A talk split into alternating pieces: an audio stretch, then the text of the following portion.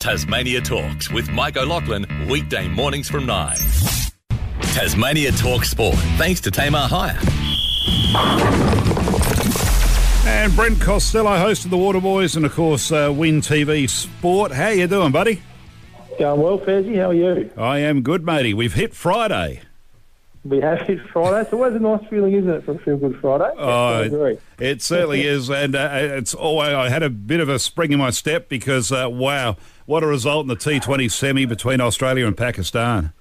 It was extraordinary, wasn't it? Uh, I set the alarm for 1am, got up and, and watched it, so I might uh, regret it by the end of the today, but I don't regret it at the moment watching Matty Wade go about it last night. He was just uh, breathtaking, it's fair to say. Some of the shots he was playing and um, obviously got uh, dropped there at one stage, but then hit those three consecutive sixes to finish off the game. Was ramping shots. It was just unbelievable. So uh, really pleased for him that he did so well. Really pleased for the Aussies to get through to uh, the final now against New Zealand, which is again a 1am start time, unfortunately, you know, on Monday morning. But uh, can't wait for it. It's going to be awesome. Ah, sleep. It's overrated, isn't it? yeah, that's right. Exactly. You always catch up on it. Exactly right. All right, uh, Sheffield Shield, Tasmania. Yes, that's on as we speak at Blundstone Arena. A pretty good day for the Tigers yesterday. We restricted South Australia to 220 um, at, uh, in their first innings. At the moment, we're three for 143.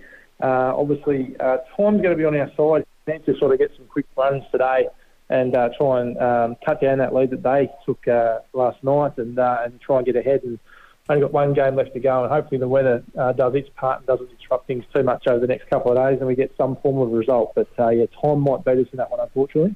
And uh, let's focus on basketball. Um, you've got your finger well and truly on the pulse there.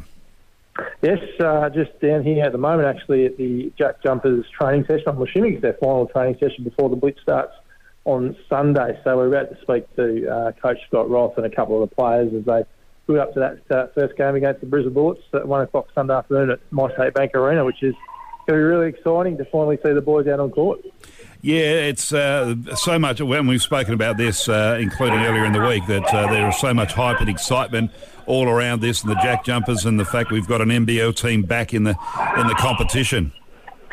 Exactly right. Yeah, so, sorry about the noise. I've just literally walked into the training session here at uh, Kingborough Sports Centre, and they're out on court at the moment, the boys. And uh, as the coach said, they're pretty sick of uh, playing against themselves and beating each other up. So they're looking forward to getting out there and, uh, and doing battle against another team uh, on the weekend.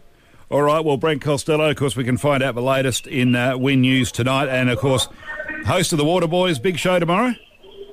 Always a big show, Thursday. Tune in from uh, 8 uh, if you're on LAFM, of course. If you're on uh, the coast, uh, 7AD, 7BU. A little bit later at 10 a.m. Uh, but yeah, big show as always. And uh, we're going to have someone from the Jack Jumpers on actually to preview the big game against the Bullets. We'll talk cricket, obviously. There's plenty going on in the world of sport.